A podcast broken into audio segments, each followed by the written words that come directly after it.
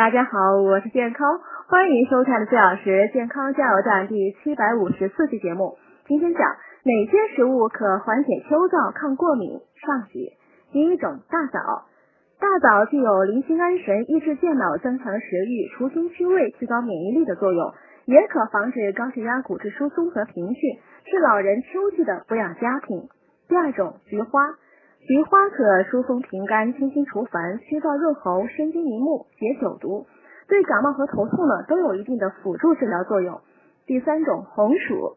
红薯被评为餐桌上的最佳食物，它具有预防癌症、防止便秘、减肥的功效。